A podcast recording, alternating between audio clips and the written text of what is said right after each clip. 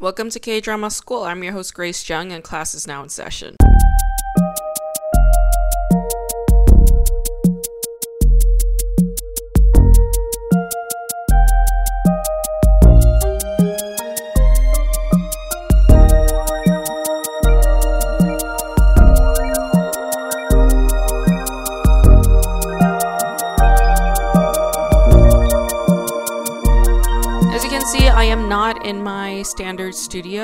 Because Spectrum has removed my Wi Fi for the last four days, which was kind of a nightmare, but honestly, it wasn't too bad because I was kind of used to not having internet for a few days as I was up in the woods camping. And that trip, honestly, I recommend it. I recommend that you all go camping alone at least once in your life. It's an interesting experience. You just kind of get to sit alone with your thoughts. You can read books for hours. Like I, I was able to read for a very long time, for the first time in a really long time, which is wonderful. I got to sit by the river and hang out for a number of hours. It was a good time, so I really strongly recommend it.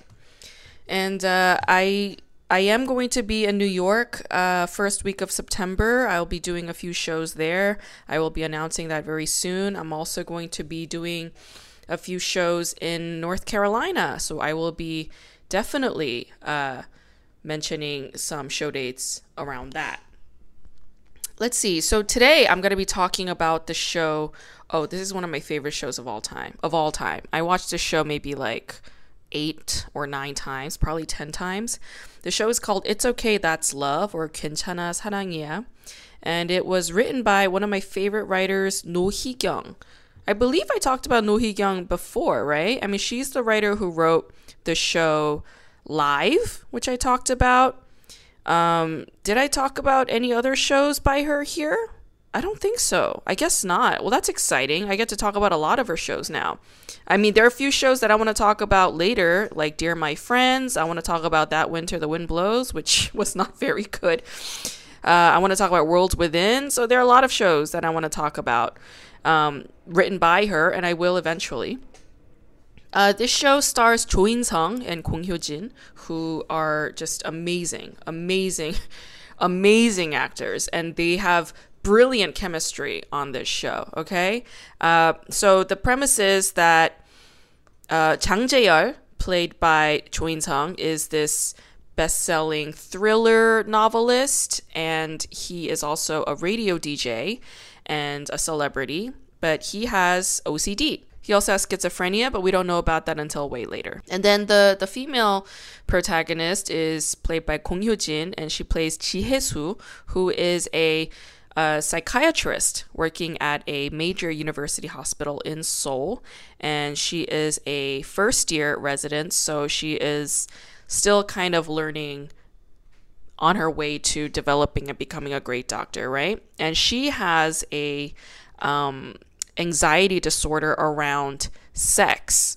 So when she was very young, she saw her mother um, having an affair, and so she associates sex with negativity, with bad things, and um, she has this major phobia around sex. So she is like almost 30 she's about 30 years old and she's still a virgin and she is not able to um, be intimate physically intimate with any man that doesn't mean that she doesn't date men she's a very beautiful and talented and fun young woman so she does have a lot of boyfriends but all of them had to be kept at bay. All of them had to go through this discussion with her.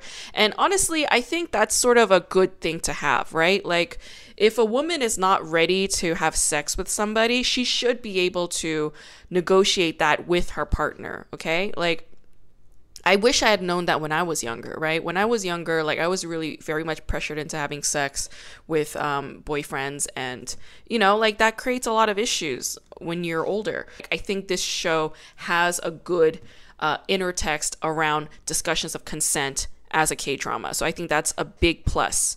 Sung Dong-il uh, plays Cho Dong-min. He's sort of a mentor figure to Ji Hye-soo's character, and I could tell that No Hee Kyung, the writer, loves Sung Dong-il. Right, like he is in so many of her shows. And uh, like I said, a lot of writers they have this close relationship with some actors, and they'll continue to use them over and over again in their series. And I really love that they have this kind of relationship, and I love that South Korean TV writers have this kind of power. Lee Kwang-soo, the beloved Lee Kwang-soo, is also on this show. Lee Kwang-soo is not a comedian; he is a actor. He's an actor, okay, uh, and he plays somebody with Tourette syndrome. Okay, so that's his struggle, that's his thing, and he's very much a prominent figure on this show. And Do Kyung-soo plays Han Kang-woo. Okay, Do Kyung-soo, I think you all know him. He's a K-pop singer and actor, right? He also goes by Do or Do. um, but he was in the sh- he was in that um, that group EXO, right? Everybody knows who EXO is. I think Do Kyung-soo is an amazing actor. He's very talented. He was really good in this show. And Do Kyung-soo plays Chang Jae-yeol's um, hallucination. So Chang Jae-yeol has schizophrenia and he hallucinates this figure who is supposed to be Chang Jae-yeol's younger self and projection and the whole series is sort of running on on this conflict, right? This tension. Like Chang Jae has schizophrenia. Most of the people around him, the people who love him, don't know that he has schizophrenia. And then this comes to the fore later on, and then this becomes a big hurdle for everybody, right? I feel like this show did an excellent job at addressing the issue of mental disability and mental disorder. South Korea is very much behind when it comes to normalizing mental disability and mental disorders. I feel like the United States is also somewhat behind when it comes to that, but relative to South Korea, they are better at it. Me living in Los Angeles, this is a bit of a bubble for me, right? I'm in the entertainment industry. Um, I am very much open about me and my therapy sessions, right? Like, I definitely have mental disorders. I live with depression and anxiety. I also live with complex PTSD. And um, that is the reason why I see a therapist. That is the reason why I have all these exercises and things that I do in order to keep them maintained, keep myself balanced, keep myself healthy. And the fact is, guys, nobody, nobody, not a single person on earth is exempt from some kind of mental disorder or disability. All of us have it, all right? Most of us have general anxiety. Most of us have some element of depression, okay? And the only way to be able to cope with them and manage them better is once we acknowledge that we have them and then we go and seek help and then we figure out a way to deal with it. There's definitely a lot of resistance when it comes to mental disability and disorders, especially among the Asian American community. I feel like that really needs to be addressed, okay? Being an immigrant, you're just gonna come, like the default is that you're gonna have some depression and anxiety, all right? You're gonna have some issues, okay? So I, I feel like a lot of this stuff needs to be talked about more. I feel like they need to be normalized and I think It's Okay That's Love is an excellent Korean drama in getting us talking about these things. The soundtrack on this show is really, really good, okay? So you have uh, Davichi, who is a two woman group, and they they sing ballads and the song is really really amazing. Yoon has an excellent song on this show and uh, it's a it's a great song. So I I really strongly recommend the soundtrack. All the songs on this show they were all really good. So if you want to look it up on Spotify and play it, or if you want to look it up on YouTube and play it, yeah, get down with some of the music. It's really really good. My guest for today is Connor Shin. Connor Shin is a Korean American SoCal based comedian, writer, actor. They are non gender binary, they are queer, they are pansexual. They are amazing. I love Connor because they're hilarious, first of all. Like, whenever I hang out with them, like, they crack me up. Um, I love Connor because, you know, they're a very passionate person. They care about their community. They have, you know, they've done some community activism, which I participated in, especially back in the spring of this year. Um, they are a great writer they are generous with their time when it comes to other comics who want to come to them with questions. They're very generous. I really enjoyed this conversation with Connor. Uh, Connor is also the writer of the Harley Quinn series, which you can find on, I believe, HBO Max. So let's talk to Connor Shin. Do you have like a, a morning ritual when you wake up? Something you do daily? Um, I wash my face and I have coffee, hmm and that's about the only consistent thing I do. That's pretty good. Washing face, Yeah, coffee, yeah. and then and then what do you do? Do you think about like, oh, I don't know, what did you do this morning? Were you like, oh, I'm gonna do something, or Um, I had I have a bunch of fruit that's about to go bad, so I was trying to finish that off. yeah, And it sucks because I keep doing that, and you know how when fruit goes bad, it gets like that weird spicy flavor. yeah, yeah, Yeah, it's so. mm, yeah. It gets like fermented. Yeah, Um, usually I'll just like throw it in a smoothie, you know? yeah, that's what I should probably do, but Yeah. A good smoothie maker changes everything. yeah, Mm-hmm. Ugh, I Mhm. should just do that with the rest of my fruit. Mm-hmm. Any other plans other than this? Uh, I have a skate lesson at six. Nice. Yeah, Back at back at Venice. No, no, it's in Alhambra. Oh wow. and I'm having well, I always have anxiety about my skate lessons, but I'm just like I feel like I got worse since I last saw him. Huh? Why? Because I fell really hard a bunch of times. Yeah. I got a new board because I got a new board, and then like um, now I'm s- like s- timid on the board. Yeah. Because of the falling. Yeah, and I'm even then I'm not completely healed from all my injuries, Mm, right. Mm-hmm. so I feel like I'm like I have a bunch of explaining to do when I see him. I'll be like, listen, it's gonna seem like I got worse, it's because I did. it's because uh, Is it possible to get worse if you've been writing more? But I'm And- not. I'm. I'm like more timid now because I ate it so hard so many times. I think being timid is different from getting worse, though. You know? Yeah, but I just I don't have the gusto that I used to. And today I specifically said, well, when I asked him for another lesson, I was like, "Can you teach me how to ollie?" Mm-hmm. So we're we're just gonna be prac. I think we're just gonna be practicing jumping today. mm-hmm. And Mm-hmm. so um, there's there's no way I'm not gonna eat it today. So I'm just like, You're bracing yourself. Yeah, I mean, I have pads and shit, but it's just you, you could it. It doesn't mean it doesn't hurt when you fall. It just means, yeah. Yeah. and you could always fall at a weird angle, and and then on tomorrow morning I'm supposed to drive to Reno. And Wow. It's like, it's like an eight-hour drive. Why?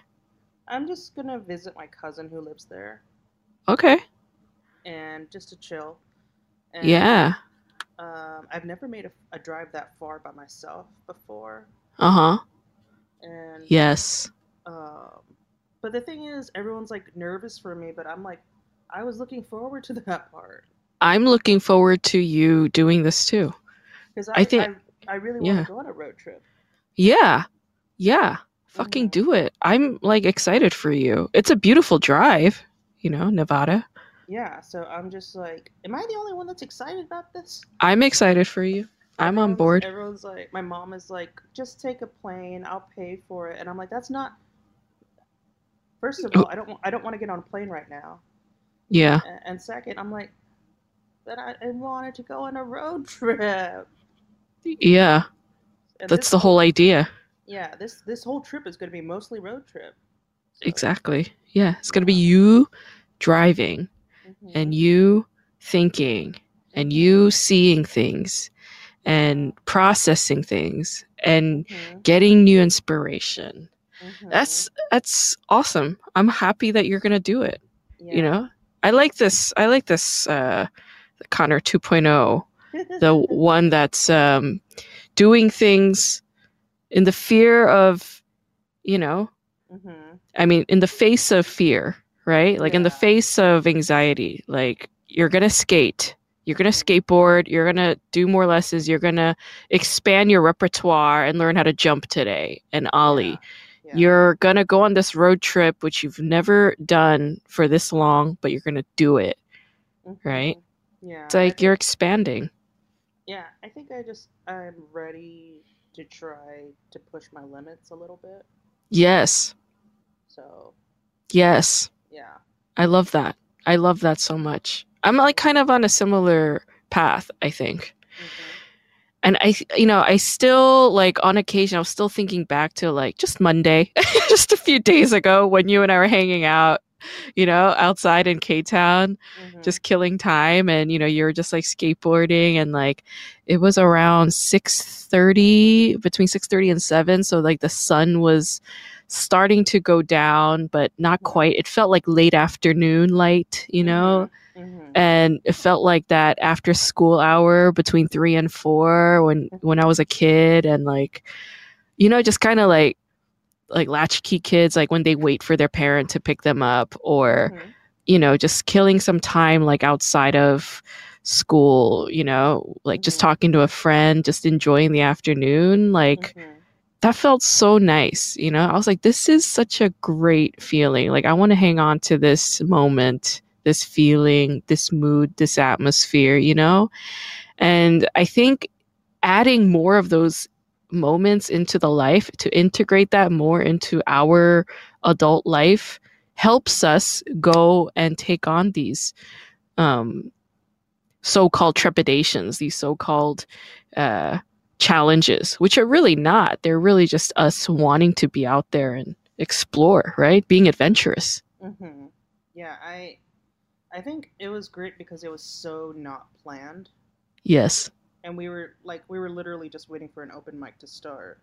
yeah But I don't know, it was just something about having no expectations but just really like being fully present.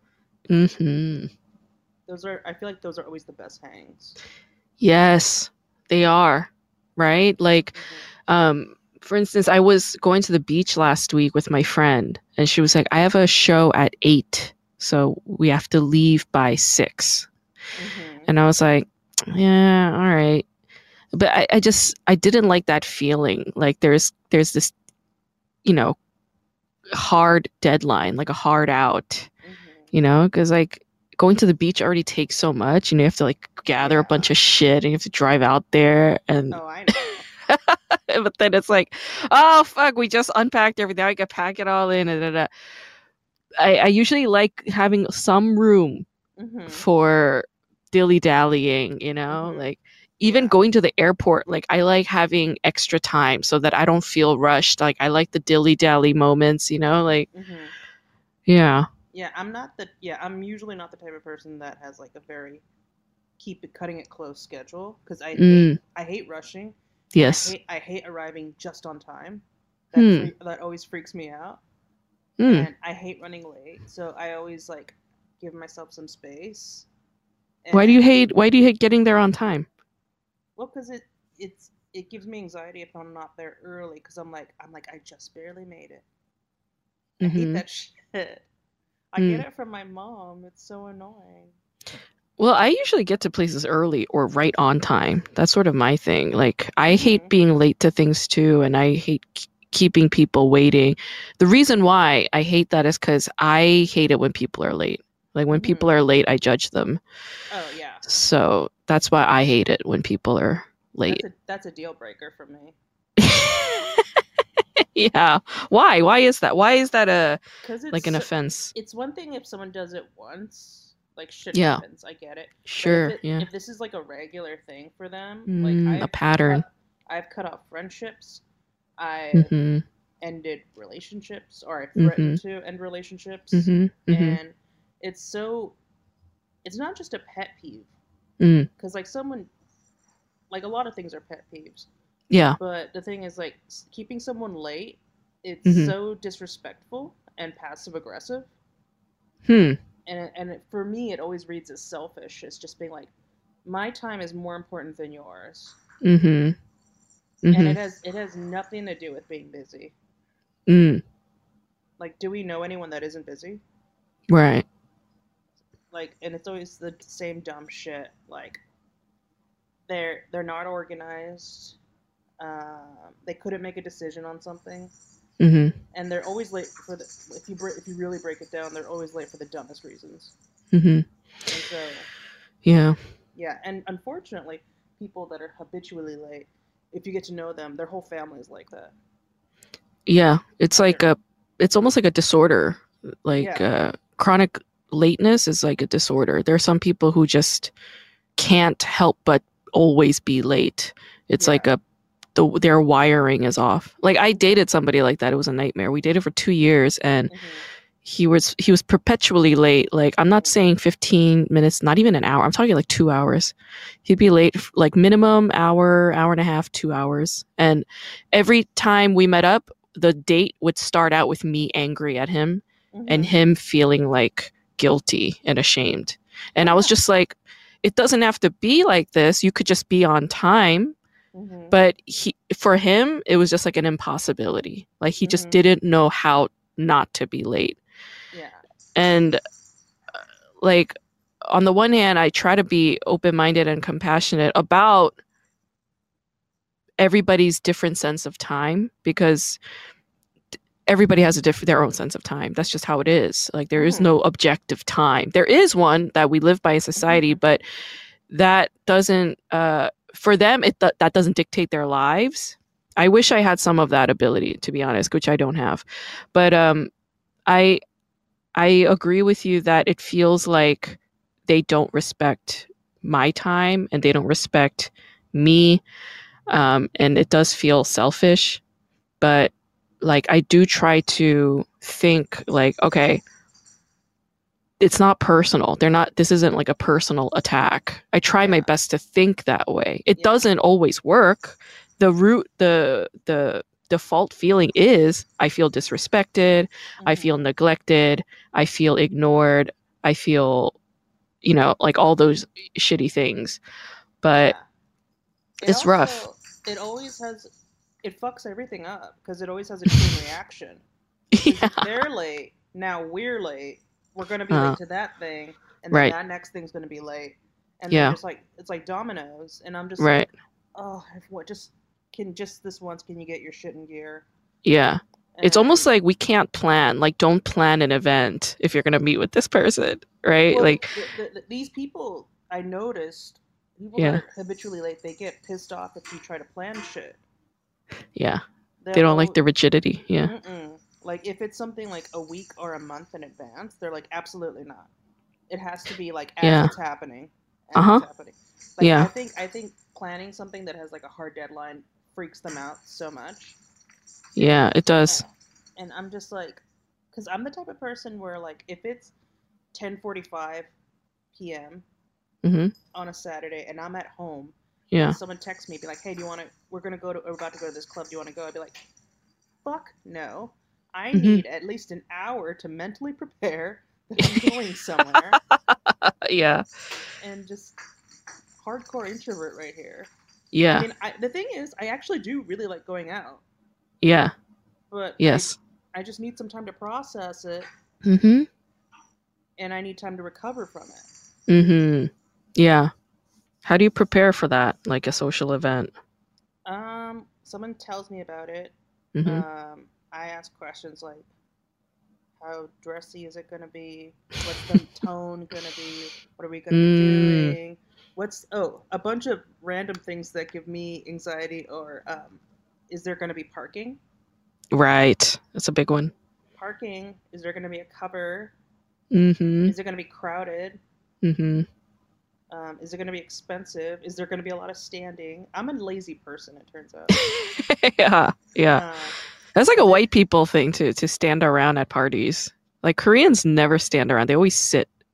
or or just have an event where we're like, huh? So we're just we're just standing this whole time. yeah, they stand around and walk around the whole night. I'm like, this is a nightmare. Yeah, I hate it. Pe- well, guess what, Grace? The people that don't take their shoes off to go inside like stand around at parties.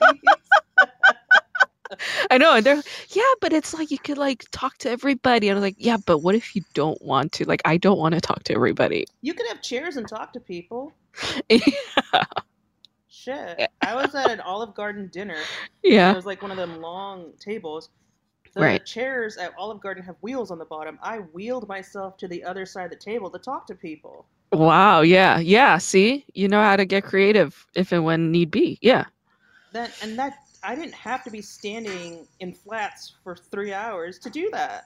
no, It's just and I, I just I get filled with resentment because also on top of that, well, I don't wear high heels anymore, hmm but female shoes are not comfortable. They're Even the worst. Yeah. Even the casual ones. Mm-hmm. Yes. Like, have you seen that store, uh, Aldo or some shit? yeah. The one that has sandals Uh huh. that are about like this thin Uh huh. with, and they're totally flat on the inside. Mm. I'm, why? It's not built for comfort. It's built for aesthetics. You know, now that you say it, I haven't worn heels in a really long time too. Like almost two years. I haven't. Well, yeah. Yeah. Oh, is it because of quarantine or is it because of personal? I think quarantine has a lot to do with it. But you know, like before, when I used to go up on stage, I used to wear heels and full makeup, full blowout. I used to wear skirts. I used to wear dresses. hmm Uh, always heels. Now I. There are days when I go up on stage without any makeup. I never wear heels when I go up on stage now.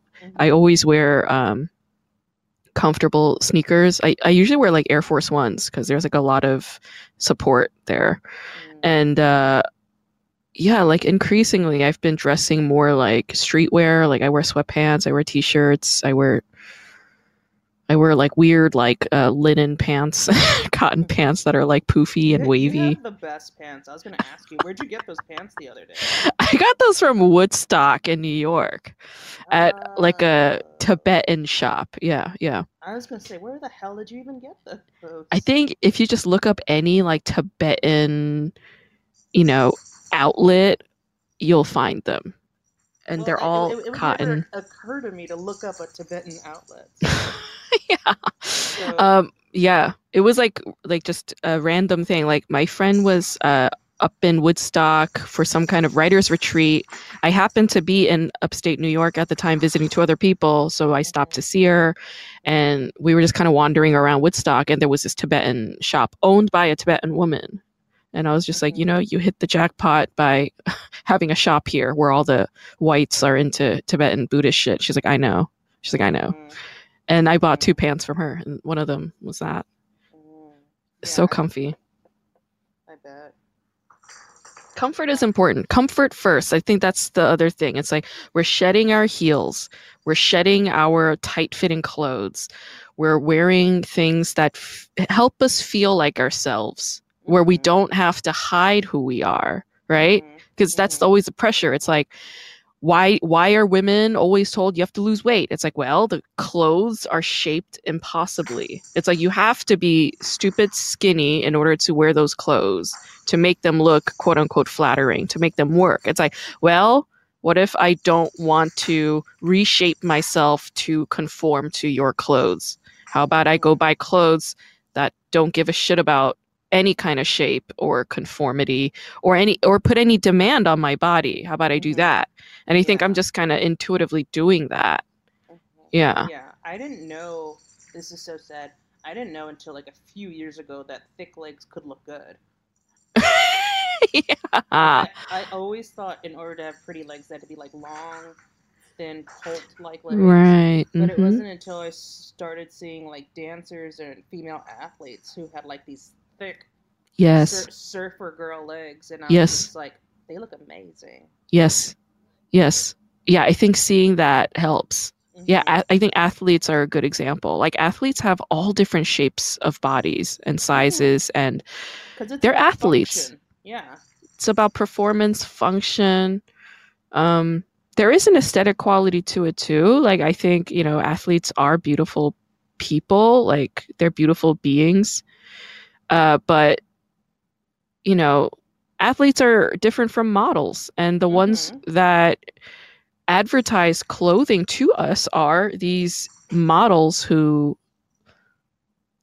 yeah their bodies are just completely different from my own hmm Yeah, I, I just think it's interesting, like, because if you look at the model body and Yeah. the, the Olympics, Right. there's not all the different events at the Olympics, not a single one Mhm, would a model body have been practical for, exactly except Mm-hmm. for maybe like archery or some shit, right right or that um, what's that one where you shoot a gun? and I don't know, shooting a gun. I for, is it range or something? But- Yeah, that sounds yeah. right. Uh huh. Yeah, but I'm like, maybe you could have a model body, but everyone else, I'm like, you're not gonna make it. you're not. Yeah. Yeah. Um, and isn't it funny how when we look at athletes, their bodies are all different shapes and sizes, and they're athletes, so we know that they care about health and functionality and performance. Whereas models, they're very skinny for the most part, and we attribute thinness to health. We Mhm. attribute skinniness to health, and it's Mhm. like a lot of those models live very unhealthy lives in order to achieve that body. Mhm. Yeah. What's going on? I hear like a baby rattle. Is there a child? Well, my cat is. He found his um one of his favorite rattle toys. Sorry, Uh, uh, okay. It's a cat.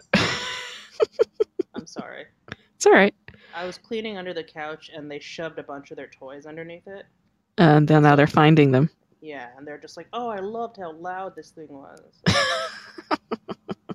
Dude, I saw this amazing um, thing on I think it was Instagram or something where it was just text and it said, um, "We're not asking uh, people to like demonize skinny people. We're Mm. asking people to stop putting them, I idolizing them." right. like because it's not about like um, skinny people are bad it's just like stop saying that's the ideal body type Hmm. because it's actually not Mm-hmm. and it's it's not practical to ask for something that's not even average Right. and the reality is some people are just heavier Yeah. i mean do you it's not a coincidence that they they usually have come from heavier families Exactly. Yeah. Just different body structure, muscles, different bone structure, Mhm, different DNA, different environment, you know? mhm, Like I'm taller than my mom, mhm. you know what I mean? Like different environment, different diet, different shorter than my mom yeah. yeah Yeah, it's just different food, different everything. Like it it just really depends. hmm Sorry, I'm gonna grab that rattle from him. It's all right.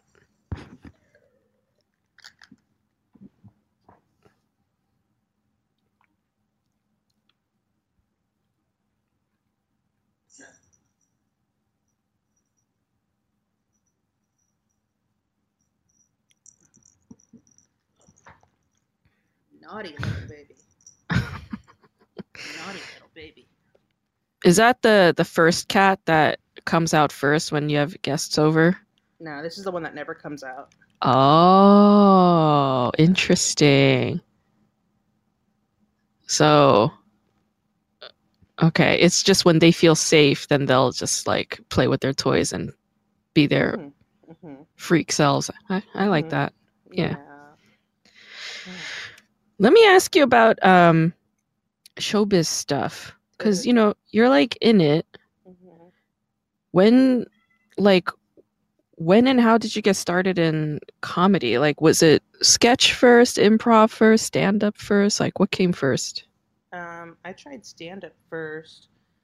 Um, because I originally I was like, oh, I'm just gonna get into comedy writing because I didn't think anyone would take me. And so Mm. I was I I was like, okay, I'll try doing some stand up. In Yeah. Orange County or in LA? I'm not from Orange County. I'm actually from uh, San Gabriel Valley, Hacienda Heights. Oh, okay. Yeah, so that's more east.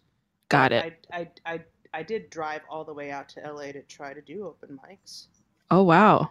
Yeah, and um, I was dating someone that lived in Silver Lake at the time. Okay. So I was like so nervous to do it. And then Mm-hmm. um, uh, um, but then later, I found out that I did some googling, and a lot of my favorite comedic actors and writers also did improv. So I was like, Mm. okay, let me try improv. Mm. And then I fell in love with it. It was so much easier to find friends. Where'd you do improv? Um, I took improv classes at UCB Okay. and Groundlings. I think at the same time too, which was Wow. I don't recommend. I don't recommend. You go hard. When when you feel determined to do something, you go hard. Oh, I go all in. Yeah. That's what I'm noticing. Yeah. So okay, so you did groundlings and UCB. Mm-hmm. Made a lot of friends. Hmm Made friends, and then I took book classes, and then I started going to indie shows. Started going into indie practice groups, hmm and then slowly started being like, "Oh, I should try to do sketch." Mm. And so I started writing sketch, and um, after many, well, not that many years of struggling, I guess I got onto a UCB sketch team, hmm and uh, I was on I was on a team for like four years, hmm and not the same team, like three different teams, but like uh, afterwards I was like, okay, I feel like now is a good time to move on. Mm. and I was ready to be like either start working or start directing or start teaching. hmm So um, throughout this whole time, though, I'm still auditioning and stuff. Mm. So I actually scored a few parts during this. hmm Which Uh, ones? Well, I did a commercial, and then my big thing was that I got um, in a. I got a part in a Lake Bell movie. Mm. I do until I don't. which Mm. was really big for me because I had never done. I think that was also my first like SAG thing too. Mm. Yeah, and Lake Bell's huge. I love Lake Bell. Yeah. Oh, she's she's amazing, and it was amazing. It was an it was a great first experience because it was the best set. And it's like an indie production, right? It's like yeah, it was an indie production. so scale wise it's more comfortable for somebody to Mhm. just start out into, yeah. It's perfect, yeah. yeah, yeah, and it had a huge cast. Mm-hmm. And, um, after that, I started getting other bit parts on like on TV and stuff. Yeah. like um, Will and Grace. Uh, I had a bit part on Superstore, but that scene got cut. I found out, Mm. and then I got a scene in um, uh, just small things here and there. Mm-hmm. Um, The ball started rolling. yeah, and the acting thing actually helped me get noticed for writing. Interesting. Yeah, so that's why when people are like, "How do I get into writing?" or whatever, I'm like, "There's no one way to do it." Right. Um, I really do feel like acting helped me get note. I don't think I would have a writing job if it wasn't for acting. Hmm, interesting. Because I mean, writers, especially at UCB, I feel like they don't stand out as much as the performers. Mm-hmm. So the fact that I would get stage time occasionally, or I would get screen time, uh, that helped me stand out. Yeah, So I think that absolutely helped. for sure. and yeah so i'm i mean i'm still open to everything like um i'm as you know i'm trying to do stand up again Mm-hmm. but i'm i mean i'm also still auditioning Mhm. uh, i'm supposed to uh i mean i got staffed a few times on shows uh, I, Mhm. this year i did uh harley quinn season three Yeah. animated series Yeah, it's a big one. uh, ho- hopefully season four will start soon mm-hmm. but yeah, like I'm all over the place.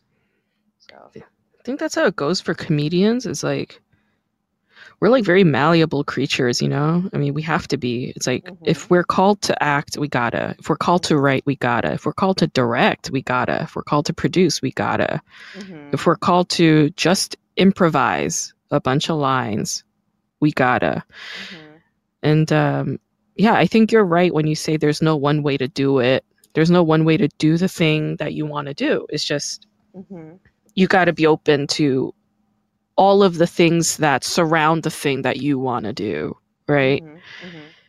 It's interesting that you say acting is the thing that got you into it cuz I'm maybe this is something I need to get over. I'm trying to get over like little fears of mine. Like I have like I've been telling myself since like a month ago. I was like I- I'm going to try and be fearless. I'm going to try to get over my fears. How do I do that? And I've been just sort of working through a lot of that sh- stuff, those questions. And like yesterday for instance, I was like I want to go camping. Like I live in fucking California. Everywhere around me is just like a few hours and then it's gorgeous. hmm I can do it. I've done it before. I can do it. I can do it alone. So, you know, I went out and I got like a few camping supplies today and I booked a place like for this Sunday to Monday, you know, just to do it. Small steps, right? That's And it's like- big, though. Yeah, it's big. It's big in that the ball is starting to, you know, starting to roll. but it's Mhm. like small steps, like almost kind of tricking myself into it, right? But the reason why acting freaks me out is because I have many actor friends. I mean, we all have many actor friends. The ones who are just like committed to acting, like being an actor, Mhm. a lot of them are very difficult for me to be around because they're always strung out. Like they're always concerned about everybody else's opinion. They're always, you know, fearing rejection.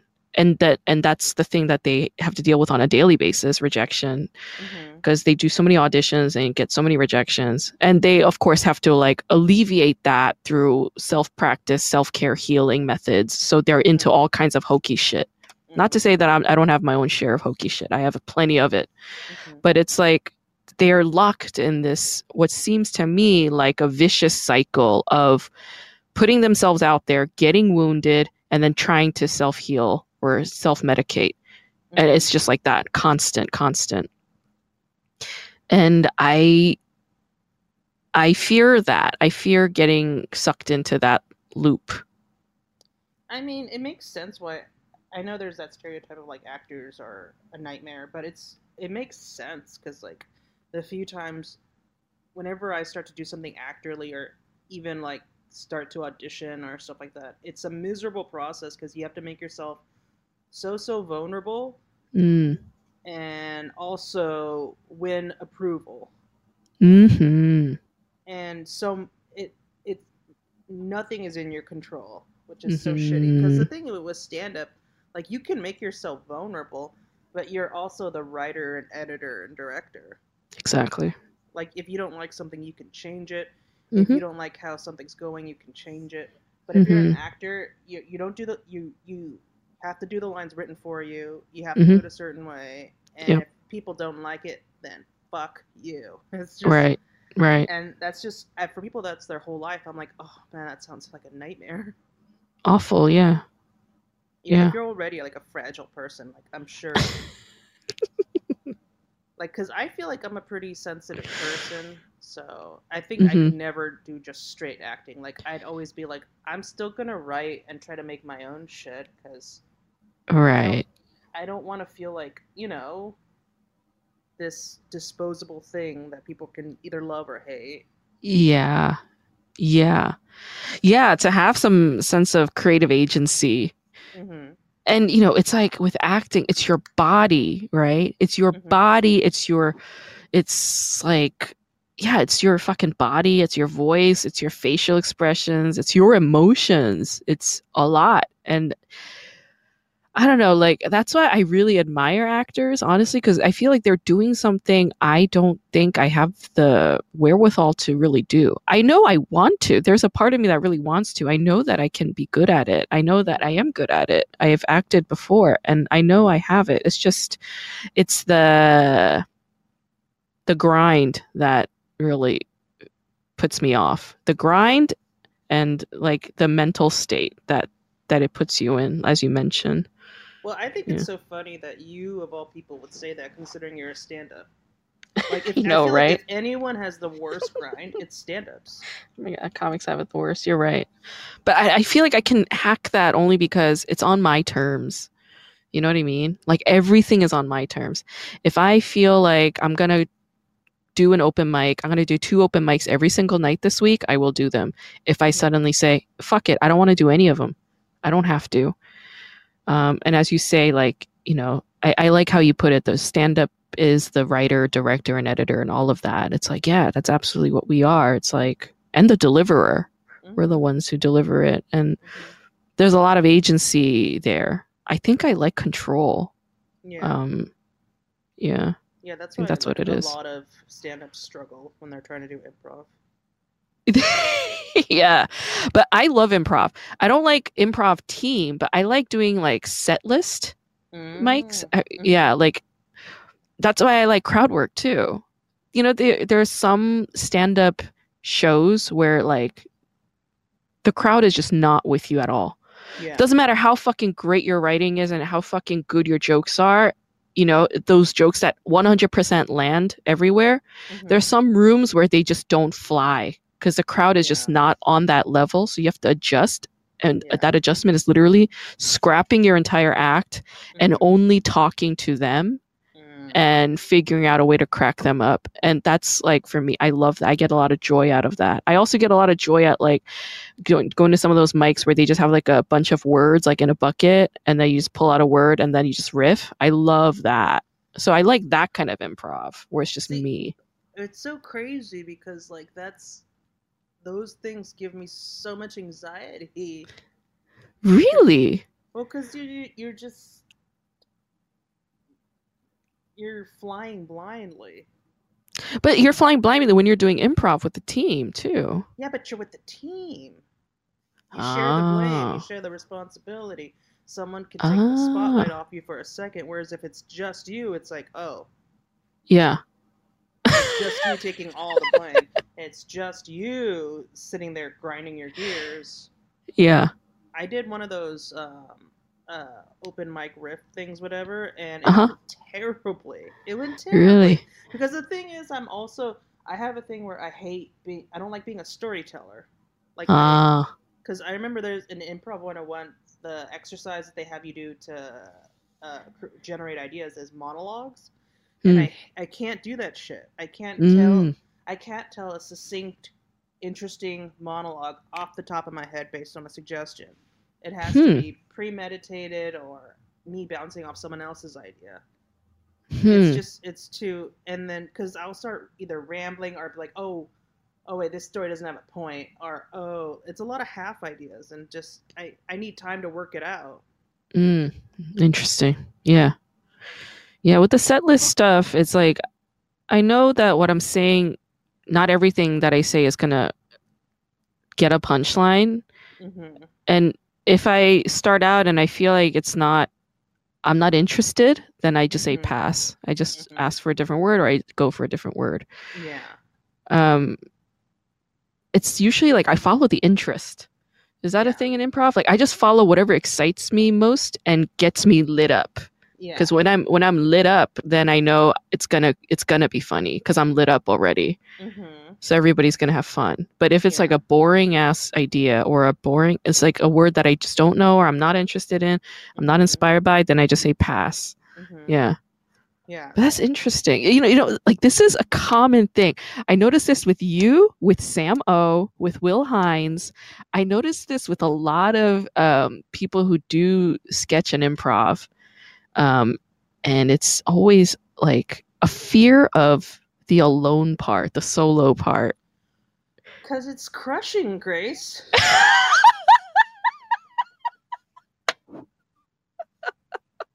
It's crushing. It's, yeah it's like, but- whose fault is it? Well, who's on stage? Just me. yeah All right. Well, so what? What's wrong with that? I, I guess it's like what's I, I guess I'm over it. I'm like, what's wrong with that? Yeah, sometimes I eat shit and then it's like I'll just go home and eat a bucket of other shit to try and alleviate. Yeah. It's just, it gets to the core of your being and Oh, it's a horrible feeling, yeah. But it's like wonderful too in a way. That's why com like stand-ups when we're you know, the back of the the so-called back of the room, right? Like Mhm. we'll sit in the back of the room and if somebody's bombing all of us are dying laughing or if somebody's not making any sense or if somebody is like lose like they keep bombing and they're nervous you know or if somebody starts heckling and they can't address the heckler then all of us in the back of the room are hysterically laughing because we feel that we feel for them so intensely and closely and yet it's like cathartically hilarious because we know that it happens to all of us it could happen to any one of us and i think in that regard there's love there you know like i was trying to explain this idea to like a like a guy i was dating and he was just like you're mean how can you laugh at somebody bombing i was like you don't get it bro you just don't get it there's love that's love that's not mean spirited laughter. That's fully love when we're laughing. You know what I mean? I- no. And it's, it's so interesting. This is how a lot of stand-ups feel. I feel like I feel this way when I talk to other stand-ups. They they know what I'm talking about. well, You know? okay. I to a certain degree, if I see someone bombing, Yeah, and if it's someone that I know or someone that I'm a fan of, like yeah. I don't know if my instinct is to laugh. Oh, really? I find it so funny. I don't know if I find it funny, but like I don't know. I just What's the feeling you get when you see somebody you know or admire bombing on stage? it's just um understanding, I guess, because I know that they're working something out. Okay, got it. That's my thought on it. Yeah, yeah. It's like just pragmatic under like industry understanding. It's like, oh, I know where they're at with this joke. Yeah, and then I think at one time I saw I was interning at UCB and there was a stand-up show and this guy who's really funny was doing stand-up and then he did one joke where he lost the audience Uh huh. and then afterwards it was hard to get him back. The thing is like the thing is like his the joke he did was a little blue, but I was like I remember thinking like that joke's funny, man. I hope you keep it. Yes, yes. That's another thing I love because comedy's so subjective, right? Like, Yeah. uh, do, do you know Jackie Monahan? Mhm.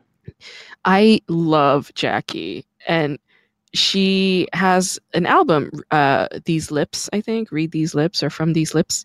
Um, and I was listening to it recently, and she f- she filmed it and recorded it at the Underground in Seattle, which is now closed, sadly. But that's where she um, recorded it, and I'm listening to this album, and it's like amazing. Like her jokes are amazing, right?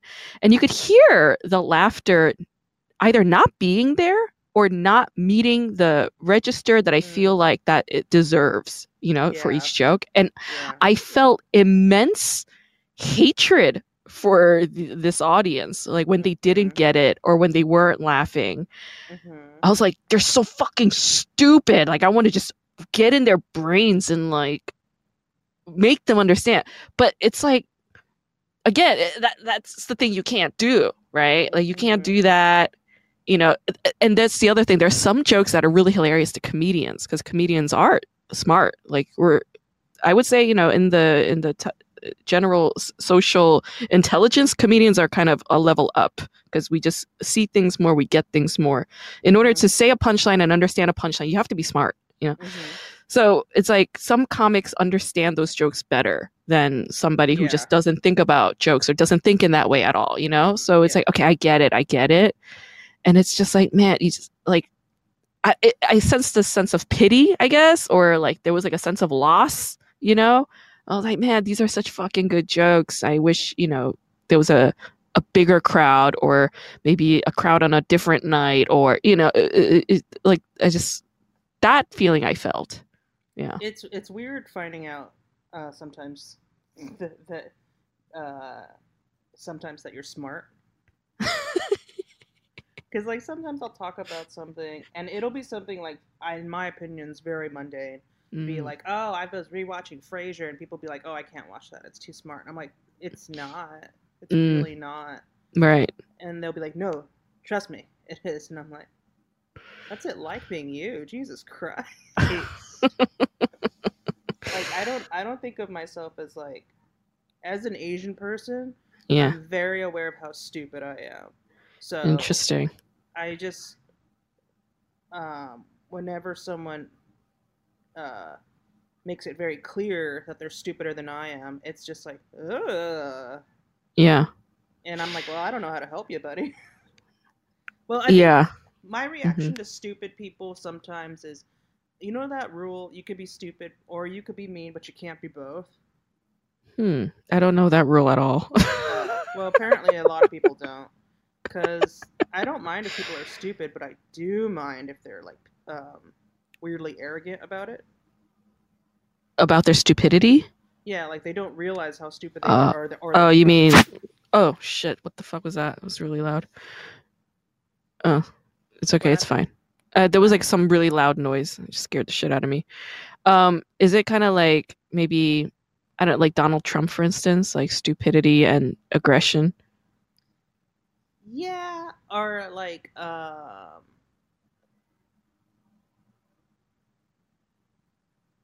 um, sort of that kind of attitude. Um, I'm trying to think of an example.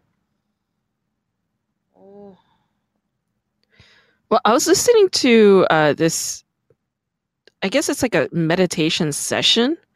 Do you know this woman, Tara Brach? mm-mm. Okay, there's this woman named Tara Brach. She's like a psychotherapist and she's like a healer and she talks a lot about radical self-compassion. Mm-hmm. And I was just kind of listening to this session. It's like four different recordings and I was just kind of listening to it all at once. And one of the opening things she said was our society is built very much to accommodate and uh, praise the analytical thinking, the hard sciences, the math, the STEM fields, like that shit. And she was like, in a society that does that, imagine how many people there are that feel stupid because society doesn't uphold their values or their talents, right? Which Mhm. is people like us, like you and me, the ones who are sensitive, more about affect and feeling, about intuition, about creativity, about writing, about art, about creation, about ideas, about expression, modes of expression, methods of expression, da da da da da, right? Mhm. People like that. And, and she was like, "Ima- imagine how stupid those people feel. Like you said, you were like, Mhm. as an Asian person, I'm aware of how stupid I am. Mhm. And when she, when I heard her say that, heard her say, imagine how many people there are that feel stupid because of where the society emphasizes points of value. And I started hysterically crying for like, I don't know, like 10, 15 minutes. And I realized one of my core beliefs is that I'm stupid. I realized that I have this core belief in me. I didn't know I have it, but I have it. It's in there. It's embedded into me. It was put into me by somebody, a parent, a teacher, a friend, whomever. And this this the whole country, the nation, the society, the community. And this feeling is it permeates even more deeply because I am not of this country. I moved to this country as an immigrant as a child. I did not speak the language. I did not understand the culture. And then there are all these in between things that you have to navigate between two cultures, right? It's like trying to be Korean or Korean American in an American society versus American and trying to assimilate and da da da. So there are all these ambiguities and questions and whatever, right? So yeah, I felt like a constant clueless person throughout all of that. And whenever I would just do something and they would say, Why are you doing that, you fucking idiot? Why would you say or do that? Why would you do it that way? Don't you have any common sense? And I realized, like, oh, I, th- I fear, my fear is if I don't know something, my life will end.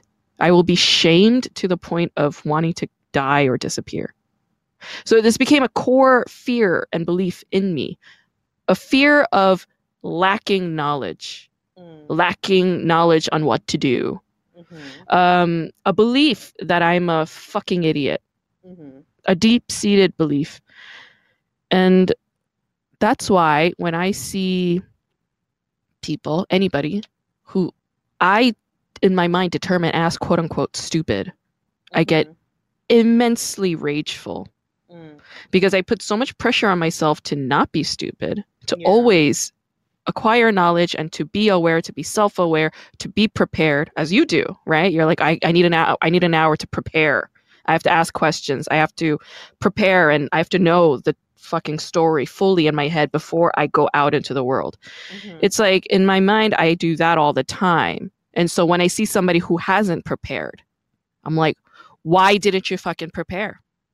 I did. Why didn't you? Right. So it becomes this rageful response, which is irrational. It's not rational to put the same amount of expectations and pressures on another individual that I put on myself. But it's impossible to not do that because I do that to myself. Well, I you think know. I think it's very. I I think this is saying a lot about me.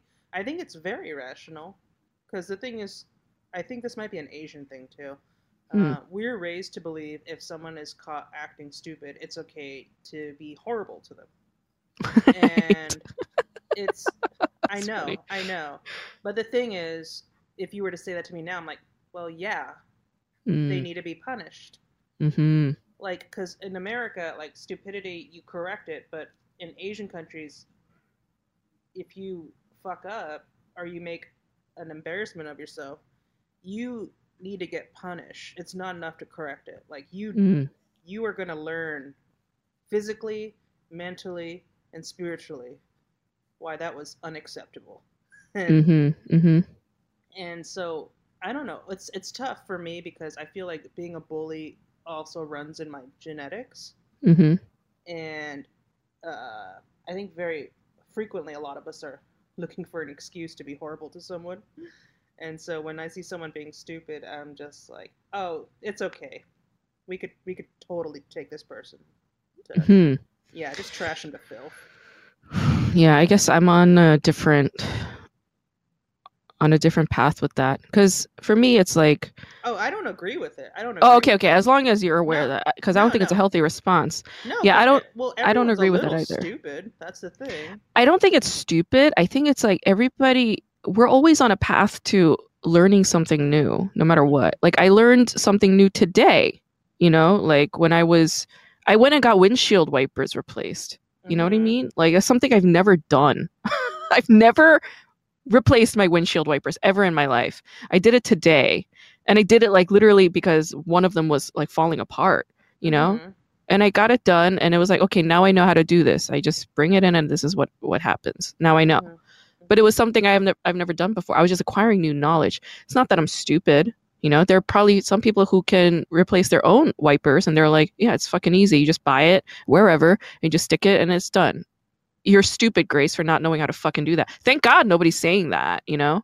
But it's like I don't think it's about stupidity really. It's almost like these words like stupid or smart or they're starting to lose meaning in my world suddenly.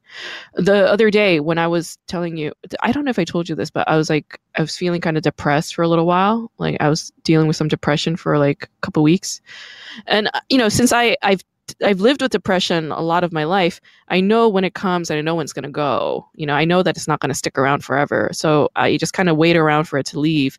But uh, when somebody like I told them I was like, "Oh, I don't feel depressed today." They were like, "Oh my god, yay!" They were like kind of celebrating it, and I remember getting irritated because I was like, "There's nothing wrong with being depressed a little bit.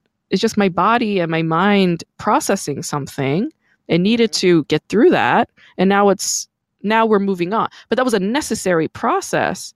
So I almost felt annoyed at her qualifying depression as a negative thing. Well, Which I- I- I they're don't just do. interpreting it like I think for them they were just celebrating that you were not in pain. Yeah. I, yes, I think so too. Yeah. But it was more like in my mind, it was like hmm depression's not a bad thing. You know, like this was like a new, a new sort of emerging. It was like Yeah. depression's not a bad thing. Like, why are you, you know? So it's it's actually like a healthy. If anything, it's like a a sign of healthiness for me in that in how I have come to ex- come to terms with my depression. You know, it's Mhm. like oh like i know when it comes it's like there's something some change some there's room being made or space being made f to accommodate something else that's coming in you know? So it's just a matter of shifting perspectives i guess. So anyway that's that's what i've been doing i suppose. So i'm starting to see depression differently. I'm starting to see the word stupidity differently. Starting to see the word intelligence and smart differently you know? It's Mhm. like everybody has their own um gift of intelligence you know Yeah, yeah. I'm a firm believer that everyone's smart in a way. Exactly There's just exactly. different types of intelligence. Like my There's- sisters, there's yeah. smart, there's street smart, Yeah, there's people exactly. that are emotionally intelligent, yeah it's a huge one there's people that are good at organizing their lives. There's Yes. people that are good with good at being on time yeah Yeah, the people who are- heroes. people who are who are totally carefree like free from the burden of time you know? Mhm, mhm. um all different kinds but like for me right now what i'm struggling with and let me get your opinion on this. Um so i have this friend who we're, we're good friends. Um i was in a state of pain last month and i reached out to a lot of people for help as you know with the film and he ignored my email. And that got stuck in my craw and there was no explanation really. Well, to, I think I totally get where you're coming from because as someone, every single time I try to put a show or a shoot together, it's always a goddamn nightmare. And Yeah. it's really hard not to take it personally when someone like either says no or just doesn't respond to something. Mm. Like it, it feels like they're saying fuck you. hmm but in reality it's just so many things can happen like um, you have no idea what's going on with their life hmm and maybe i know some people are like i don't want to burden other people with my bullshit so i'm going to keep it to myself Yeah. so I think uh, not getting a response from somebody is like, I don't know. For me, that's a huge violation. For me, that's like, well it's a faux pas is it? Yeah, it, it Yeah. is. yeah i i, I know how you feel because I, I have i have the same thing where i'm like i'd rather you say no than not respond Yeah, I agree. I'm more on board with that because it's communication. yeah Yeah. Whereas ignoring is like not communication. It's just, I don't know. It's like a form of mental torture. It's like, it's what am I supposed to? yeah How am I supposed to read this? Yeah. yeah like you either like it leaves you wondering and it and sometimes it could just feel dismissive Yeah. eh, and sometimes it could just feel like a form of ghosting Yeah. and i'm not a fan of ghosting so Yeah, I'm not unless either. someone's really being shitty i don't yeah and even Yeah. then, i'd much rather tell them off I mean, there's like, you know, there are ways to handle things like when it's time to end, right? But it's like, I Mhm. think for me, that's a big um, deal breaker is like not being responsive hmm is a big deal breaker. Like, there are people I just don't talk to anymore because of that. yeah Yeah. Because to me, it's like similar to the time thing, except it's more offensive because eventually, with the time thing, like they're just late. They're going to show up yeah and you're just annoyed that they were late and they put you through this sort of mental possibility that they might not show up. I think that's the anguish. That's the pain that i have to deal with and then and then i'm angry now now that they've arrived and they put me through that torture. But with Mhm. like the not responding it's Mhm. like a definite violation because there was just no showing up. There's just like a, a ball drop ball being dropped. There was a ignoring happening. There was a sense for me it feels like abandonment. For me it feels like neglect. For me it feels like devaluement like i'm devaluing you not I, you're not even worth a response from me. Mhm. you're not even worth an explanation from me. Mhm. get over it. Like that's to me the communication. Mhm. and it feels like a huge disrespect. And so i think that's why i'm having a hard time shaking this. Yeah it's like last year i had to let go of somebody because of something similar. But it was a lot more amped up because it was like covid was full on and like yeah. I thought he was dead. I literally thought he got covid and died. So it put me in this panic attack mode Oh, This time- it was really horrible and when i tried to explain it to him he wasn't receptive to it he didn't want to hear it so i was like okay well then i'm done with you We're, it's bye it's over Because like I know some people that are like that, and when I'm like, "Dude, why didn't you say anything?" and they're like, "Oh, I, I should have said something." It Oh, like interesting. I'm like, like, dude, yes. mm, If someone sends you anything that seems remotely emotionally loaded, be like, well, I'm sure it'll work itself out. And I'm like, oh because they can't deal with confrontation. They can't. They they don't like confrontation. Um, well nobody likes confrontation. I think it's just they don't have the tools to deal with it. They don't have the tools and nor do they want them. That's the big thing. They don't they really don't want them. And so they'd rather just you know? Yeah so i mean it's disappointing and frustrating but that's just some people's state of being i guess. That is. And it, what's something you really need to take into consideration is like i mean i don't know how many mutual friends you have with this person but they're probably like this with everyone right? I don't know. I have no idea. I mean, I think it's probably safe to say that they're like this with a lot of people in their lives. And I don't think you should be like, oh, this means this person feels that way about me. Like, uh, example, example. yeah Normally, when someone's awkward towards me, Yeah. if I have an awkward interaction with them, I'm like, I suck. I'm garbage. I'm stupid. Why did I do that? But Hmm. certain people, um, like Will Hines, Like hmm if I have an awkward interaction with him, hmm I always am like, "Oh, Will, you freak." yeah. Because I You know, accept. Yeah. I know it's not me. I know it's all him, Mm. and I say that lovingly. Right. Right. You accept him. I think I think he's great, um, but I also know he's a little weirdo, and so if I have an interaction with him and he seems like short or off, it's not Mm. like, oh, I hate you, and why am I talking to you? It's a matter of like, well, time to be crazy somewhere else. Right. Right. Yeah. hmm Yeah, yeah. So like, yeah, like if a like a if a dog that's randomly on the street comes near you, you're not gonna be like, oh my god, this dog. No, it's gonna be like, oh, there's a dog loose. Mm hmm It's like Yeah. that. Okay. That's helpful. Thank you. Yeah. Thanks for it's- hearing me out. Mm hmm It's crazy because I started doing stand up about ten years ago, then stopped.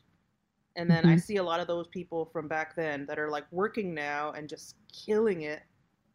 And um, people, I hear people talk about them and they'd be like, oh my God, they're so great. And I'm like, I knew them when they were at the lowest point in their lives. Mm. They were not nice. Right. Yeah.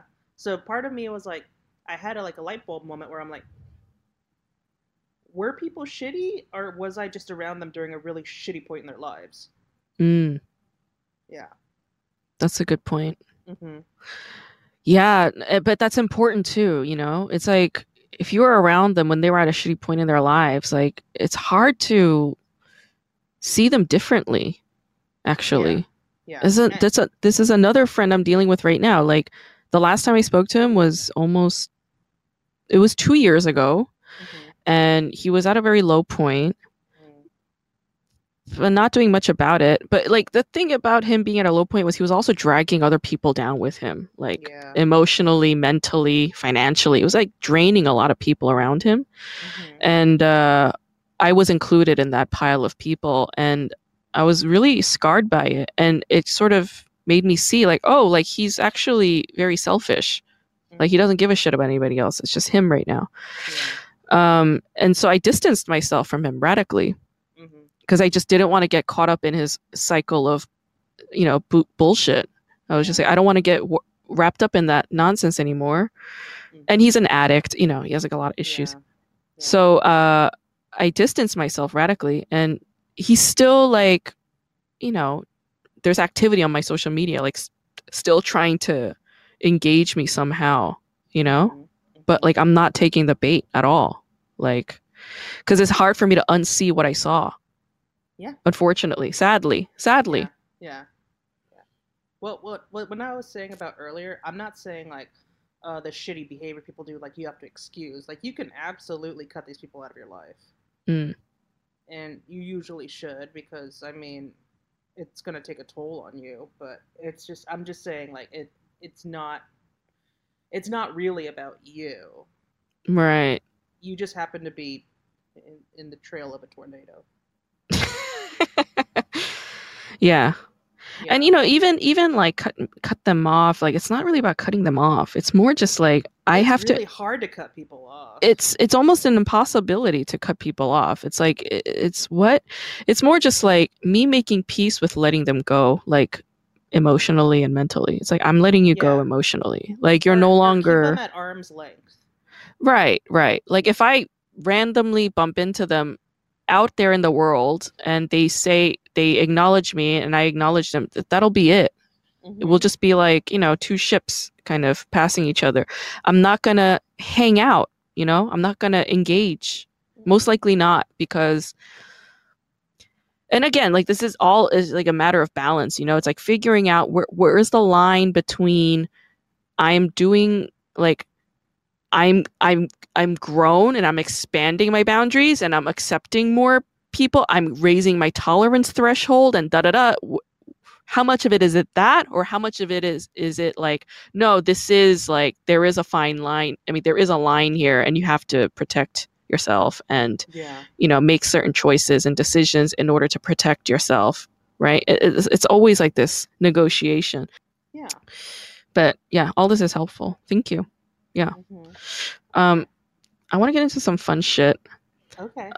Um, so the show that I'm talking about on this episode is called "It's Okay, That's Love," which is a ve- it's like one of it's actually one of my top top three Korean dramas of all time. Like I watched this one maybe like eight times already. I love this show. And uh, so I'll just ask you some like scenario questions and you just answer them as you would do if you were in their shoes or if you were that person. okay.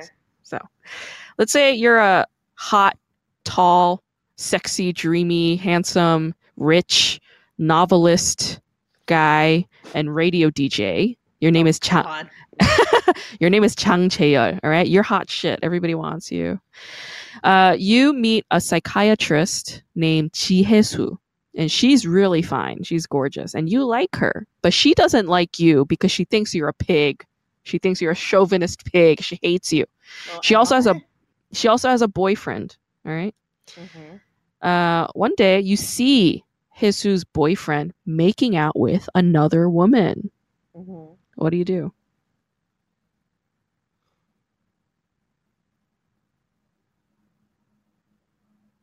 I don't know, because the thing is, like, if she already doesn't like me, she's Yeah. definitely gonna shoot the messenger.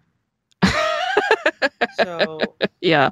I guess I'd have to concoct some sort of way to Yeah. have her find out. Hmm. Hmm. But I also, I mean, if I'm a chauvinist pig, is it shitty to prey on someone or pursue someone that just got out of something shitty? Right. Right. That's a very good point. Yeah. Is this Like- appropriate? Mm-hmm. hmm A question men don't ask a lot of the times. Is this appropriate? Well, I mean, it because for them, when is something appropriate? Like, I think it's different when you can literally pee anywhere. You don't think about is this appropriate. Whereas with women, like we need special circumstances.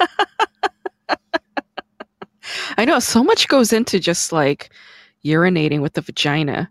Mm-hmm. Why? It's like so it's a whole thing. You need shelter, you need toilet paper, you need water, you need running water, you need a trash bin, you know, in case you got you got tampons and pads or panty liners or whatever. It's a whole thing, but like yeah, cocks they could just whip them out, piss wherever. You're right. Yeah, you could do it while on a moving bus. It's crazy. It's just like so i think for them everything's so much more like i didn't even have to sit down whereas with women Yeah. they're like oh it just what does it say about me like I, Right. I, I was Gotta stop everything. Right, right, Yeah. right. yeah Right. Right. Just to pee, women got to stop everything. And they got to go into everything, a different- deconstruct your clothing to do it yeah, put a purse or a bag somewhere. Um a whole thing, a whole thing. You, they, they have to walk many many footsteps to a a, a loca- a secluded location where Mhm. they can undress and get their business taken care. Of. Oh my gosh. Yeah. yeah yeah Wow, that's such a good point. That's genius. Yeah. Thank there should you. be a whole anthropological study based on just genitals, pissing habits, and the inequities of society. Like I see that as an anthropological dissertation already. well it's just like because think about it if you had to bleed once a month uncontrollably it's it's going to affect your state of mind after a while. Oh my god. Everything, everything, everything about a, a female body is like that. It's like, you know, we get used to discomfort from such a young age. Remember like training bras? When breasts first Mhm. start coming, you wear training bras. How uncomfortable was a bra when you first started wearing it? It's like, what is this shit on my body? It's like, you know, puppies, when you see puppies, like, and you put a collar on them for the first time, they freak out because they're like, what the Mhm. hell is this bullshit around my neck? and it's Mhm. something they eventually have to get used to and then you know they become collar trained and leash trained women women's bodies are the same way as girls we had to wear fucking training bras and then put on bras and it's like it always causes back pain it always causes shoulder pain it always causes like little marks on my fucking skin but it's something society says you have to wear so we have to fucking wear them so we get used to it right Mhm. it's like our whole lives yeah Yeah, I think men should be required to wear jock straps if we have. to yeah, strap them down yeah, at all times. all times. Yeah. It doesn't matter how hot and uncomfortable. All right, awesome. I love these. Okay, okay, okay. So let's say uh, you're Hesu. You're this Mhm. hotshot doctor, big university hospital in Seoul, okay? You have a disorder. You have a mental disorder called sex phobia, where you attribute any physical intimacy with fear, shame, guilt, and anxiety because of a past trauma. And because of this, it's hard for you to be close to any partners in a relationship because physical intimacy is too triggering for you. So you always have to go extremely slow, even to hold hands, even a kiss. It's like it's a it's a whole thing. So the boyfriend who cheated on you tells you that he cheated on you because he couldn't stand waiting around for somebody as frigid as you. What do you do?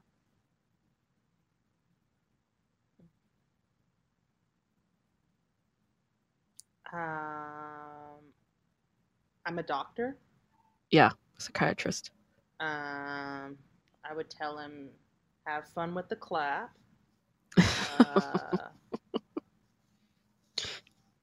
and I mean, having issues with sex uh, is a legitimate thing. So Mhm. I don't know why you would be all like, I just don't know why you're being so frigid. Mm. right. Like, I have PTSD. yeah. you know, watch a movie, okay? Like it's just it's hard. Right. So I would be like, well, bye then, Yeah. and find someone who also enjoys taking it slow, and um, well, obvious, obviously, well, for me, I'm very sexually driven, so I'd be like, well, this is getting fixed now. Like Yeah. I'm I'm on Prozac and I was considering I keep considering going off of it because it makes it harder for you to come when you're on it. yeah, I heard that about antidepressants. Yeah. Yeah, and so I'm just like I mean, yeah, I'm balanced, but am I living life to the fullest? I don't know. so as someone who's very sexually driven, like dating and not having any sort of physical intimacy is like nightmarish to me. Hmm. Um my love language is like all of them. I need all of them. Like if I'm not Yeah. getting affirmations, if I'm not getting touch, if I'm not getting time, I'm Mhm. just like something, you know. Right. So, yeah, if this guy is like, I can't wait around for you, and I'm like, first of all, dick. So just no, Yeah. and so yeah, just just find someone else, and then like, and for me, I'm like, even masturbating, I'm like, there's there's a whole world there you're missing out on. Yeah. It's the best sex you'll ever have. It's really having sex with the person who knows your body the best. Yeah. Mhm. Yeah. And That's what masturbation is. Leave you alone. Afterwards. It's just- That's hilarious. Yeah. Yeah. There's no pressure for anything afterwards. well, yeah. I, I physically, I think it's because of the way my shoulders are built, but I don't like because I'm, I'm hot. Get off me. And it's just, yeah. yeah. That's hilarious. Like, I don't like cuddling you because of my shoulders. it's like, that's a hard one to get them to understand, but it's like, but that's the truth. Well, it's the I, genuine truth. It's my fucking shoulders. I can't sleep on my side because my shoulders are too wide. And Mm. that's probably why I'm not going to enjoy spooning or some nonsense. And if Right, we are right. going to spoon, I'm going to have to be the outside spoon Yeah. because I'm li- I I already get way too hot when I'm sleeping, so I'm just going to be like, get your fucking hands off me. Yeah. Yeah. There we should have like a each person should come with a booklet. You know what I mean? Mhm. Like a manual, like a sex manual. Oh, Yeah. absolutely. Like Yeah. they're like a power bottom, hate spooning. Right. Hate cuddling, but loves, you know, I don't know, shoulder rubs. Like whatever it is, like whatever it is, it's just yeah. Mhm. You know how like when when you're about to like pet like get get give your pets to somebody for pet sitting, there's like all these instructions. Yeah. Mhm. Each Mhm. person should have their own kind of manual, sex manual. Oh, okay. Absolutely. Okay, let's say you're a Cheya, all right, the the hotshot novelist guy. Okay, you meet a high school boy named Kwang Woo, and he lives with his mom and an abusive father, alcoholic father, mm-hmm. and the mom gets her ass beaten all the time by by your dad, right? I mean by his dad. And he tells you that you're his like favorite writer of all time. Like he wants to be like you in the future, right? And you're like, "Okay, okay, got a kid." And you you drive this boy home to his house. And right outside his house, you see his mother getting beaten by this alcoholic husband. And Kwang Woo runs over to tend to his mother, and then Kwang was also getting his ass beaten. What do you do? Mhm. Um, I would bum rush the dad. Mm. Um, probably start wailing on the dad. Uh, I would offer them to stay with me, Mm-hmm. but that's me. I Yeah. Yeah. I know DV is a big old issue in any household, Mm-hmm. and so I already know that the mom might not want to leave, Right. Yeah. Okay. but I would definitely be like, if you want, you could just. I have a spare bedroom. Mm. Offer shelter. Okay, that's Mhm. kind of you. That's generous of you. All right. Mhm. Well, because Okay. like I just I I know enough about it to be like this person probably they well abusers they isolate their victims so Yeah. they have no resources to go to hmm like they won't let them talk to their families they won't let them have friends they Mhm. control all the finances hmm so if they go out they have nothing so I'd be like okay well then you're gonna stay with me then Right. Offer help. mm-hmm. Got it. yeah Okay. Like I know some people would be like oh I'm not gonna get involved but my thing is like I think the idea of a father figure uh, beating up his own family is so triggering for me Yeah. that it would hard it would be hard for me not to feel a lot of empathy. Right. Um, It'll be hard for you to ignore it. yeah, it'd be hard for me to just drive away. Right. I understand. hmm Okay. So let's say you're Hisu, the psychiatrist woman. hmm You and Cheyo, hmm the novelist guy, you guys go on a trip. And it just happens so that you have to stay the night. Okay. Mhm. You don't sleep together. You sleep in separate rooms, but you have to spend the night. When you wake up in the morning and you're looking for him, you don't see him anywhere. And uh, you go to the bathroom, and when you open it, you see him on the bathroom floor, and he's sleeping. He's sweating a little bit, he's frowning, and he's sleeping on the bathroom floor. And later, he tells you that he can't sleep anywhere except for a bathroom. Like, that's where he sleeps. Even at home, he sleeps in his bathroom. And it's because of a past trauma. What do you do? Mhm. I'm a psychiatrist. He said. Mm-hmm. Um, well, I, obviously, this person needs to go to therapy, yeah. and then I, yeah, just you can't be sleeping in the bathroom floor. Mm. Like, I mean, to each their own. But I'm like, I, I need the bathroom sometimes. yeah.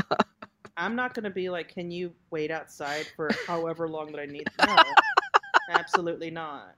Right. Eight hours locked in the bathroom to sleep. And you're like, what if you have to take a midnight shit or got to Yeah. barf? Yeah. A- As someone who, for me, the bathroom is like a sacred safe space, and if someone fucks with that, I'm just like, no, you gotta go. You gotta go now, now, now, now, now. Okay. So it might be a deal breaker for you. Yeah. Okay. Got it. Okay. So let's say you're the same woman. Mm-hmm. You're dating this guy now, Cheo. All right? Mhm.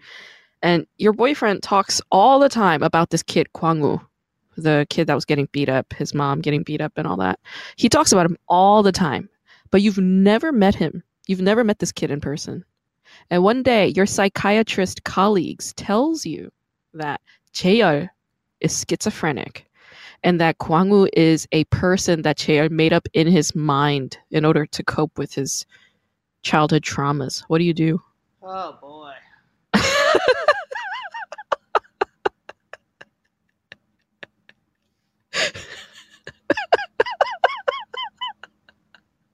Oh God. Uh, I don't know. I just like because the thing is, like, what are you supposed to do? Like, confront them? What are they gonna say? Yeah, you're right. I'm a crazy dude. One time in high school, I used to sit at lunch with this this group of girls, and this one chick, she would never stop talking about her boyfriend. Mm, And then one day in science class, science was Mhm. right after lunch. hmm Um, I was like, "Oh, so and so is so annoying. She never stops talking about her boyfriend." And the, this girl was, who was a mutual friend, was like, "She doesn't have a boyfriend." Hmm. She and I mentioned this one guy, and she's like, "She barely knows him." Wow. Yeah. And then the next day at lunch, she was not there, and I was like, "Girl did not want to answer any questions." Wow. Yeah. Isn't it interesting that all of us create our own realities that we choose to live in? Yeah. Yeah. But some people just get a little too creative with theirs. but yeah, if I found out someone that I was dating was consistently talking about someone that was not real, right. I mean, because that's psychosis. It is. It's schizophrenia. Yeah. Yeah. Yeah. So I'm just like, okay, well, you have to 5150 this guy. Mm-hmm. Mm-hmm. There's there's no two ways about it. Right. Like, what are you gonna do? Like, burst in and be like, "You lied to me." It's absolutely insanity. right. right, right, right. Yeah, there's no way about it. Like, yeah. No, no, crazy is crazy. Right, yeah. Yeah. Okay. So you're still this woman, Hisu, okay? You have a father, you have a mom, a dad, you have a an older sister, okay? hmm Your family's very poor. Um, your father suffered a stroke many years ago when you were like a teenager, and his brain activity is like that of a three year old. He can't walk, he can't speak. He's a severe financial burden on your entire family, but what do you gotta you gotta do what you gotta do, right? Hmm Your mom, who used to love your boyfriend because he's rich and he's successful and he's handsome and whatever, she finds out that your boyfriend has this mental disability and she slaps your face, telling you to break up with him immediately. What do you do? Why, why did she slap me? Because it's like her, the mother's rationale was you should know better. You know what it's like to live with a man who's sick. How can you go and do the same thing with your life? Like that's her rationale.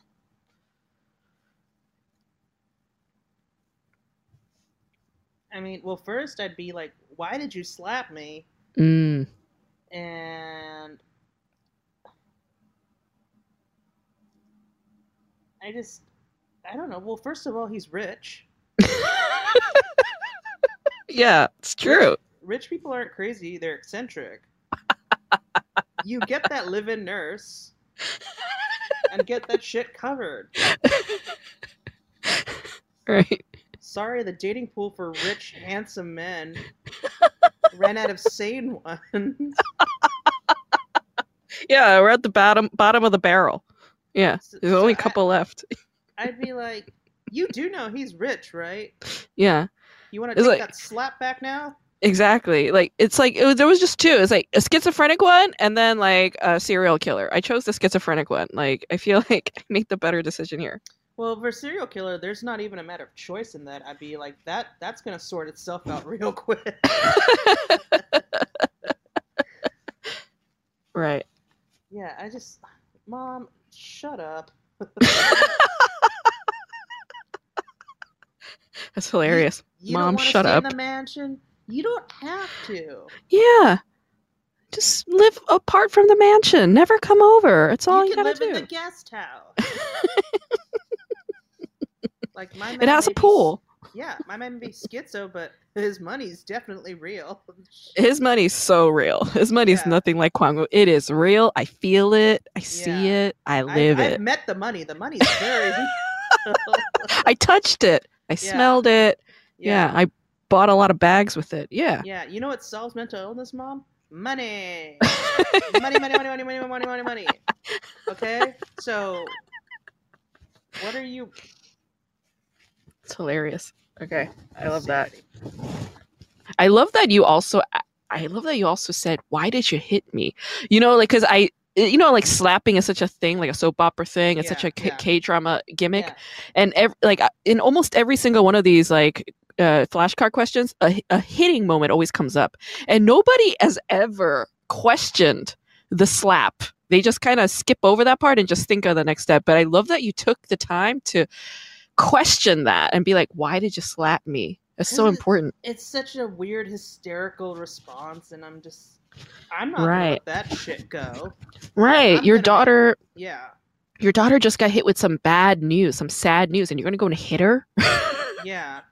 Like I hate also Korean soap operas. They have this thing where I don't know if it's just an old school thing where even if a bad thing happens to a woman, like Yeah. she gets punished. Yeah Like you got hit Yes. by, like you got hit by a boulder. How dare you? How dare? And uh, that's this weird thing where I'm just like I, I can't handle the the lack of logic here. It's just killing me. I know the lack of logic is huge for me. Like with my K drama book right now that I'm working on, I'm writing this one chapter called Orphans and Leukemia because there's so many orphans and leukemia in K dramas. And I'm just kind of writing out like the things that happens to a female protagonist and it's just it doesn't make any sense. It's like she's so upright and moral. Why does the narrative continuously punish her? Like every step of the way, every episode, punish, punish, punish, punish, and then they kill her off. Yeah. It's like, what was the point of that when she was so upright and moral? Are you just saying, don't be this upright and moral because your fate is determined as you fucking getting cancer and dying anyway? You know, it's almost illogical. Yeah. It- it's it's I guess our version of true crime. Like so, the thing is, like the more upstanding they are, the more like when something bad happens, be like, oh, so tragic, so so so so. tragic." right. The sadder it is because you're just like, no, yeah, yeah, you're, you're right. It's a it's a device. It is. Well, also, like I remember, did you ever hear this saying? I think my sister told it to me. Like a woman's duty is to suffer. what? Jesus. Yeah, I know. I think I read in a book somewhere too, and I'm just like, no, I reject that statement completely. no. Whoever said that, no. no Yeah, no. dumb. There's no such thing as duty to suffer. That's like no, that's not your job. It's nobody's job to suffer. But apparently they think it is. Like our duty is to put up with shit and just being like, you know what, someone's gotta take this rage. Well, And the people just- people yeah. who think that they complain the most. of course, Like uh mother, you know, like um unhappy mothers-in-law, you know. Mhm. They're very unhappy because they lived their whole lives being, you know, taking shit. Mhm. And then at a certain point when they it- when it's time for their them to be the matriarch, they Yeah. decide to be the shittiest matriarch because it's like, well, they had to deal with a lot of shit. It's time for the new one to also go through what I went through, right? It's like Mhm. it's similar to the whole um you know, me me saying like, "Oh, like I feel stupid." And then me Mhm. coming down hard on person I I judge as stupid. You know, Mhm. it's like whatever battles you're dealing with internally or abuses you're putting onto yourself, you're always projecting them outwards as well. That's why the self-healing thing is so important. It's like Mhm. it's not just you, it's everybody around you, you know? Mhm. Yeah, yeah. And just like everyone have has like, I don't know, like an axe to grind, and it's just I. Right. Yes. Yes. A woman's duty is not to suffer. Let's put that out there now. That is not anybody's job. No. Also, why is just one person so? yeah. You could share it. And you know what? Sometimes life is just a bitch. And yeah, no, I- exactly. I'm not taking your shit. No. There's no need for it. hmm I love that. All right, last one. This one's not too complicated. Okay, so you're you're uh Cheo, the Mhm. The novelist guy, okay? To you, this Kwangu kid, he's always there. He's in the room with you at all times. He's always he's always in front of you. He's always talking to you. You can touch him. He's always he's so real to you, right? But you're at the hospital and everybody around you tells you that he's not real. You just don't understand why you're at the hospital. You don't understand why people are saying he's not real when to you he is crystal clear real. Tangibly real. What do you do? So people are trying to convince me that there's a person that I think is real isn't real. Yes. So, okay. But he's not real. Is he real or is he not real? He's not real. He is, I mean, Cheo is schizophrenic, and Okay. this kid is a figment of his imagination. Okay. But Well- Cheo doesn't know that. To him, the Kwang was as real as as this phone in my hand. It's so real Mhm. to him. Yeah. Well, I guess I would have to do what they did in A Beautiful Mind and being like, how long has you have you known this kid? And being like, they don't age, do they? Have you ever seen them age? They don't age. How old are you? Five. Oh my god, it's been ten years and you've been five. Mm-hmm. Oh my god! You want to know what's hilarious? So that that's the beautiful mind escape, right? For John Nash. In this show, it's the same exact resolution. So like uh Jesus is standing with Cheo and Cheo is like, no, like Kwangwoo's real. I'm telling you he's real. And then Jesus says, with every imagined uh being, there's always something, some detail about them that is Mhm. inconsistent with the other reality that we live in. hmm And then what he notices is that Cheo is always barefoot, no matter what. He's always barefoot, and he's been a sophomore in high school for the last like five years. And he, that's when he's like, "Oh shit, you're right. He's not real." Mm-hmm. That's how he snaps out of it. It's like the same formula as A Beautiful Mind. I was like, mm-hmm. "That's the downside." I'm like, "Oh, "This is a copycat moment." Or maybe that really is how a lot of Or- or schizophrenic maybe- patients maybe snap out of it. That's how they do it. Because Exactly. I mean, it'd be Yeah. crazy if hallucinations did age with time. Yeah, no, I think yeah. Wow, yeah, that's actually wild. Imagine that, right? Like your hallucination actually does in correlate to real time and does age, Mhm. and then it's like there's no convincing in that case. Like, what's the outcome? Where is the the the exit in that? How do we come out of that? You know? Yeah, and then it's got to be awkward afterwards when you're talking to your hallucination. Like, so I heard you're not real.